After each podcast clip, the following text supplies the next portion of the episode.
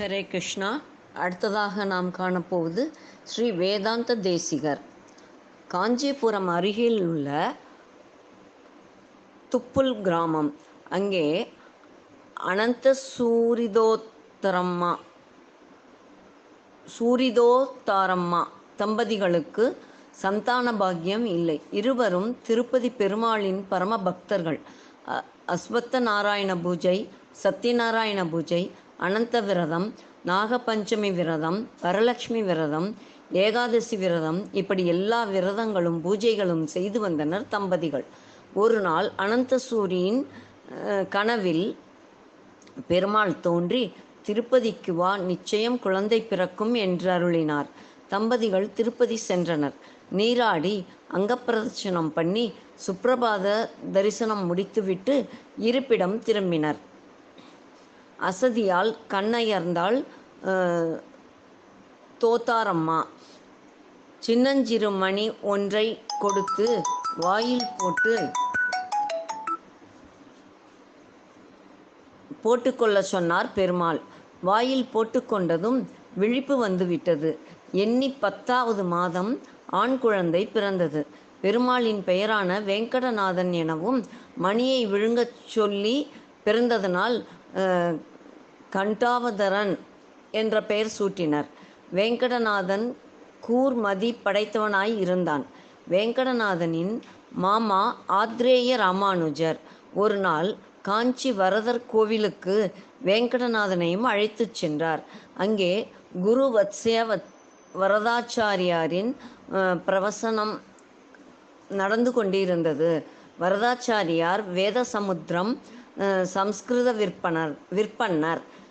அவர் கதை என்றால் கண்ணுக்கிட்டிய தூரம் ஜனக்கடல்தான். மாமனும் மருமகனும் காலட்சேப வசீகரிப்பில் சற்று நின்றனர். ராமானுஜனுக்கு வரதாச்சாரியாருக்கும் நல்ல பழக்கம். நட்புக்காக அவர் பக்கம் திரும்ப வேங்கடநாதனின் முக தேஜஸில் கதையை ஒரு வினாடி மறந்துவிட்டார். பிப்ராணம் வஜ்ர கேடல ஹலமுசல கதாகுந்த மத்யுக்திர தம்ஸ்ரம் ஜுவாலாகேசம் திரிநேத்திரம் என்று அடி எடுத்து கொடுத்தான் வேங்கடநாதன். ஜனங்களின் கரவொளி மண்டபத்தை அதிர வைத்தது. கண்களில் ஆனந்த பாஷ்யத்தோடு குழந்தாய் ஞானக்கடலாய் வேதாந்தத்தை எல்லோருக்கும் உபதேசம் செய்ய வேண்டும். வேதத்தின் முழுவதும் வேதத்தினை முழுவதும் கற்றுக் கொடுத்து வேதாந்த தேசிகனாய் நீரூழி காலம் வாழ்ந்து புகழ் பெறுவாய் என்று நிறைந்த சபை நடுவே மனமாற வாழ்த்தினர். அவர் வாக்கு பொய்க்கவில்லை.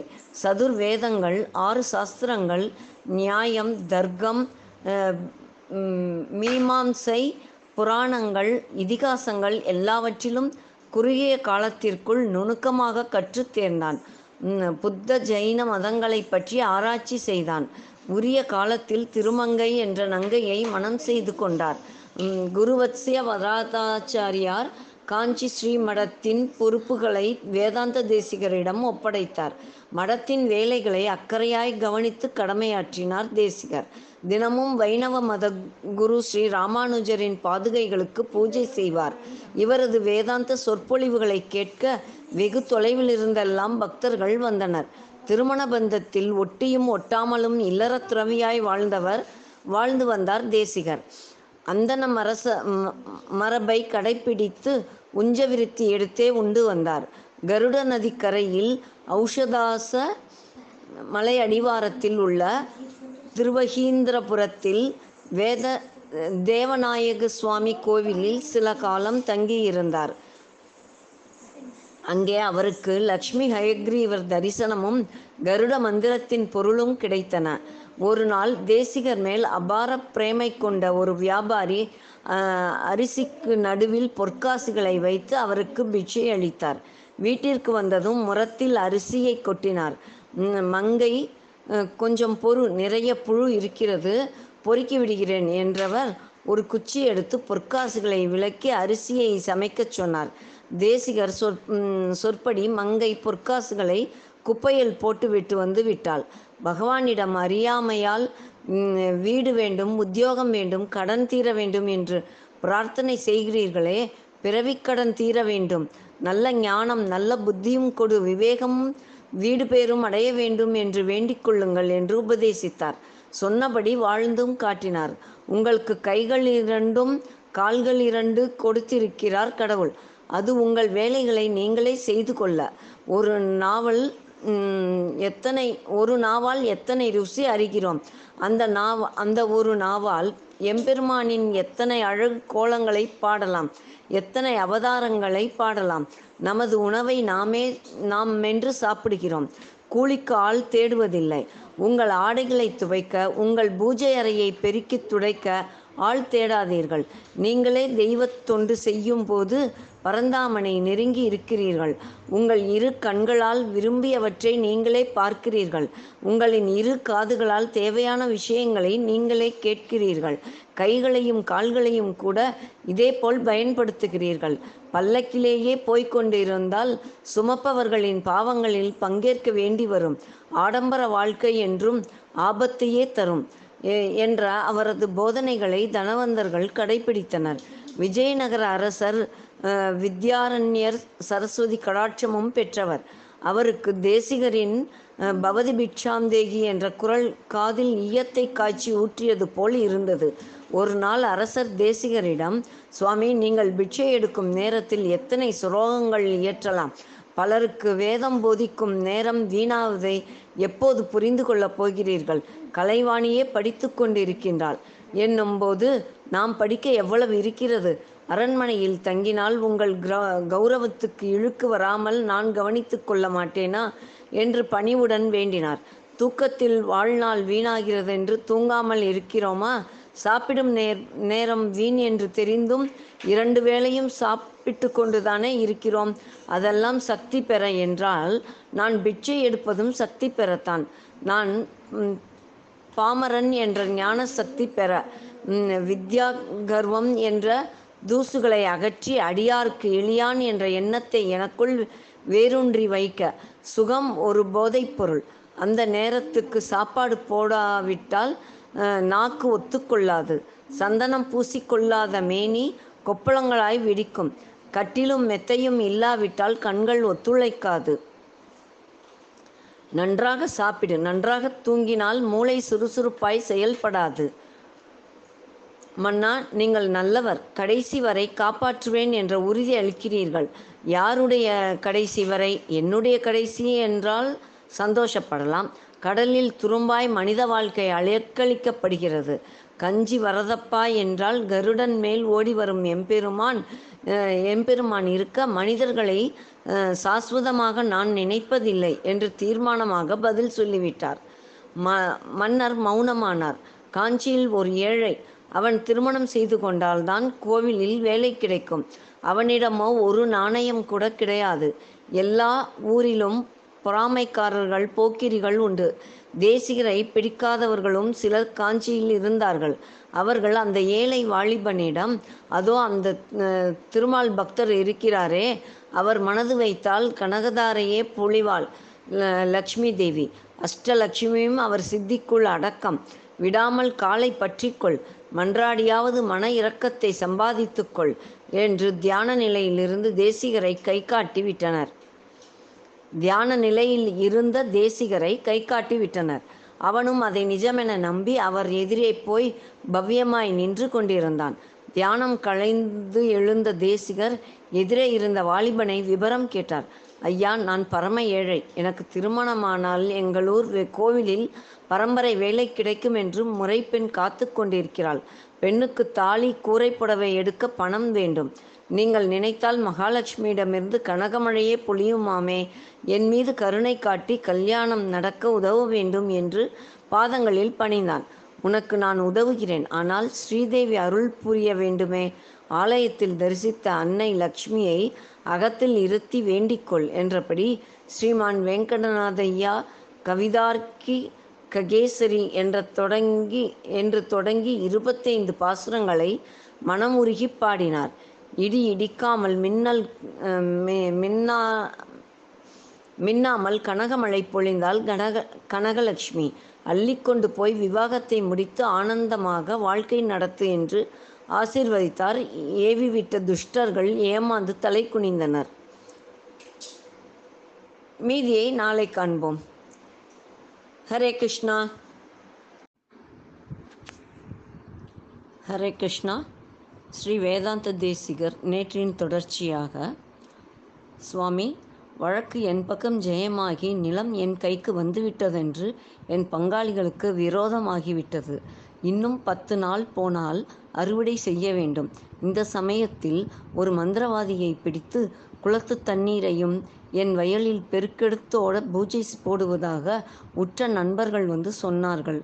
ஓடோடி வருகிறேன். நீங்கள்தான் எப்படியாவது காப்பாற்ற வேண்டும். அடைக்கலம் தர வேண்டும் என்று கால்களில் விழுந்தான். பணத்தையும் நேரத்தையும் புத்தியையும் இப்படி செலவழிப்பதை விடுத்து என் பரந்தாமனுக்கு அபிஷேக ஆராதனைகள் செய். அடியார்களுக்கு அன்னதானம் செய்ய வே வேண்டிக் கொண்டால் அவனை அவனை உன்னை விட உயரச் செய்வாரே. அழிவுக்கு பாதை அமைத்து கொள்கிறானே. விதி பின்தொடர மதி கெட் கெட்டலைகிறது. சரி நீ போ.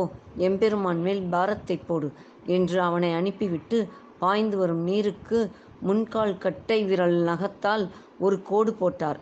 தண்ணீர் திரும்பவும் குளத்தையே அடைந்தது. பங்காளி கோபமுற்று நீ என்னப்பா மந்திரவாதி? அவன் உன்னை விட பெரிய மந்திரவாதியாய் இருக்கிறானே. இப்படி என்று தெரிந்திருந்தால் முதலில் அவனிடமே போயிருப்பேன் என்று சலித்து கொண்டான். மந்திரவாதி சினம் கொண்டு ஏராளமான பாம்புகளை ஏவினான். தேசிகர் மறுபடியும் கால் நகத்தால் கோடு கிழிக்க பாம்புகள் மந்திரவாதியிடமே திரும்பிச் சென்றன. இதைக் கண்டு மந்திரவாதியின் ஆத்திரம் கட்டுக்கடங்காமல் தன் சக்தியெல்லாம் திரட்டி ஒரு கருநாகத்தை ஏவினான். பத்மாசனமிட்டு அமர்ந்த தேசிகர் விஷ்ணுவை தியானித்து கருட மந்திரம் ஜெபித்தார். ஒரு நாகம் சீறிக்கொண்டு கருநாகம் சீறிக்கொண்டு அவர் அருகே வந்ததும் பிரம்மாண்டமான கருடன் தோன்றி கருநாகத்தை தூக்கிக் கொண்டு போய்விட்டது. விவசாயி சந்தோஷமாக அறுவடை செய்தான். மந்திரவாதி ஊரை விட்டே ஓடிப்போனான் வைணவ திருப் திருப்பதிகளில் ஸ்தல யாத்திரை சென்றார் தேசிகர். ஆங்காங்கே தங்குவார். பக்தர்கள் கேட்கும் கேள்விகளுக்கு விளக்கம் சொல்வார். ஏன் ஜாமி வைகுண்டத்தை பற்றி அப்படி சொல்றீங்களே? உங்களாலே ஒரு கிணறு வெட்ட முடியுமா? இன்னைக்கு ஒரு சுவரை உடைக்கிறதுக்குள்ளே இதை பாருங்க விரல்ல அடி நகம் பேர்ந்து போச்சு என்றான் ஒரு கழுத்தச்சன். அவனவனுக்கு அவனவன் வேலை உயர்த்தி. வேலையிலே கவனமாய் இருக்காதது உன் தப்பு. அதுக்கு சுத்தியிலே கோபிக்கலாமா? இதோ பார். கிணறு வெட்டுவது கிருஷ்ணனுக்கு பெரிய காரியம் இல்லை. அதுக்காக உன்கிட்டே சவால் விட்டுட்டு ஜெயிக்கணுன்றத என்று பகவானை கஷ்டப்படுத்த நான் விரும்பலை. உன் வழி வேற என் வழி வேற என்றார் தேசிகர். கழுத்தச்சன் விடுவதாயில்லை. சாமி சாக்கு போக்கு சொல்லாதீங்க. நிஜமாகவே உங்க பொருள் பெருமாளுக்கு சக்தி இருந்து வானத்திலே கருடன் மேலே பறக்கிறார்னா கடலுக்கடியிலே போய் வேதங்களையும் பூமியையும் மீட்டு கொண்டு வந்தாருன்னா தூணை பிளந்து வந்து ராட்சசனை வதம் செய் பண்ணினார்னா பூமிக்கடியில் இருந்து விஸ்வரூபம் எடுத்து வந்தாருன்னா உங்களுக்காக கிணறு தோண்ட சொல்லுங்க என்று வம்பிழுத்தான். பெருமானை நினைத்து தேசிகர் துதிக்க சக்கரம் சுழன்றது போல பிரம்மாண்டமான வட்ட வடிவமான பள்ளம் குபுகுபுவென ஊற்று பெருகு பெருகி வரும் சப்தம்.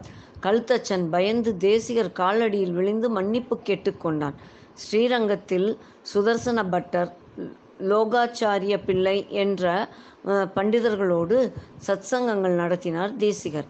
வேதாந்த விசாரணைகளின் பொழுது இனிமையாய் பொழுது இனிமையாய் கழிந்தது. அங்கே அவரை சர்வ தந்தஸ்வ தந்தஸ்வதந்திரா கவிதார் கிக்க கே கேசரி என்ற பட்டங்கள் கொடுத்து கௌரவித்தனர் ஸ்ரீ ராமானுஜரின் இலக்கிய படைப்புகளுக்கு விரிவுரை எழுதினார் தேசிகர் கண்ணன் மேல் யாதவ புதையா என்ற கவிதையும் சங்கல்ப சூரியோதயா என்ற பிரார்த்தனை பாடல்களின் தொகுப்பும் அருளினார் ஒரு நாள் தேசிகர் வீட்டு வாசலில் செருப்பு மாலை தொங்க தொங்க விடப்பட்டிருந்தது சில வைஷ்ணவர்களே இதில் சேர்ந்திருக்கிறார்கள் என்றார் ஒருவர். செருப்பு சிம்மாசனம் ஏறி ஆட்சி புரிந்திருக்கிறது. பரதன் அதை தலைமேல் தாங்கி பாதுகாப்பட்டாபிஷேகமே செய்திருக்கிறான். வாழ்க்கை கல்லும் முள்ளும் கரடும் முரடும் நிறைந்தது. செருப்பில்லாமல் கல்லிலும் முள்ளிலும் நடக்க முடியாது. பகவான் பாதார விந்தங்களை எப்போதும் நினைத்து கொண்டிருங்கள் என்று சதா உபதேசம் செய்யும் என் வீட்டின் முகப்புக்கு செருப்பு மாலை போட்டது பொருத்தமானதுதான். சம்சா சங்கடம் என்ற தொகுதி கொதிக்கும் வெயிலுக்கு காப்பு ஸ்ரீ ராமநாமம் என்ற பாதுகைதான். இதை கட்டியவனுக்கு ஒரு நாள் கூலி கிடைக்க கண்ணன் அருளினான் என்றார் தேசிகர்.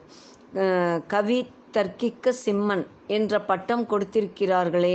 ஸ்ரீ ரங்கநாதர் மேல் நாளை விடு விடுவதற்குள் விடிவதற்குள் ஆயிரம் பாடல்கள் பாடி விடுவீர்களா என சவால் விட்டார் அழகிய மணவாள நாயனார் என்ற புலவர். கூடியிருந்தவர்கள் இருவரில் யார் அப்படி எழுதுகிறார்களோ அவர்களே கவிதர் தர்ஹிக்க கேசரி என்று தீர்ப்பு கூறினார். தேசிகர் பட்டம் நிலைக்க வேண்டும் என்று என்ற ஆசை இல்லை. ஸ்ரீரங்கநாதன் மேல் பாட இது ஒரு வாய்ப்பு என்று கூறி இரவோடு இரவாக ஆயிரம் பாடல்களையும் இயற்றிவிட்டார். அழகிய மணவாளரே திக்கி திணறி முன்னூறு பாடல்களே இயற்ற முடிந்தது. மறுநாள் கோவில் மண்டபத்தில் பெருங்கூட்டம் பாத கமல சகஸ்திரம் என்ற பெயரில் முன்னூறு பாடல்களை பாடினார் அழகிய மணவாளர். வேதாந்த தேசிகர் மடை திறந்த வெள்ளம் போல் கொட்டும் அருவி போல் ஆயிரம் பாடல்களை மளமளமளவென்று பாடினார். சுபப்பிராணதா பவதி ஸ்ருதீனாம் கண் கண்டேஷு வைகுண்டபதீம் வராணாம் பத் நாசி நா நானம் மணி பாதரட்சே மங்கல்ய சூ சூத்திரம் மணி ரட்சமிஜாலை என்ற ஸ்லோக வரிகளை பாடும்போது சபை வித்வான்கள் எழுந்து நின்று இவர் சிம்மமே தான் இவரே இந்த பட்டத்துக்குரியவர் என்று கரகோஷம் செய்தனர். அழகிய மணவாளர் தோற்று தலை குனிந்தார். அந்நிய நாட்டவர்கள் ஆலயங்களை சூறையாடினர். வேத புராண இலக்கிய புதையல்களை தீ வைத்து கொளுத்தினர். அதனால் ரகசியமான இடத்தில் லட்சிய படைப்புகளை புதைத்து வைத்தார். ஸ்ரீரங்கநாதரை திருப்பதி கோவிலில் ஒழித்து காப்பாற்றினார். ஆயிரத்தி இருநூத்தி அறுபத்தி மூன்றாம் ஆண்டில் பிறந்த ஸ்ரீ ஸ்ரீமன் நிகமாந்த மகாதேசிகர். ஆயிரத்தி முன்னூற்றி அறுபத்தி மூன்றாம் ஆண்டு அஹ், பரமபதம் அடைந்தார். ஸ்ரீ விஷ்ணுவின் சேவைக்கே தன்னை அர்ப்பணித்து வாழ்ந்த ஸ்ரீ வேதாந்த தேசிகரின் இந்த சரித்திரம் படிப்பவருக்கும் கேட்பவருக்கும் வித்யா வித்யாத்துவத்தையும் கீர்த்தியையும் நற்புத்தியையும் திருமாலின் அனுக்கிரகத்தையும் கொடுக்கும் என்பது உண்மை. அடுத்ததாக ஸ்ரீ நாராயண பட்டத்ரி அதை நாளை காண்போம். ஹரே கிருஷ்ணா.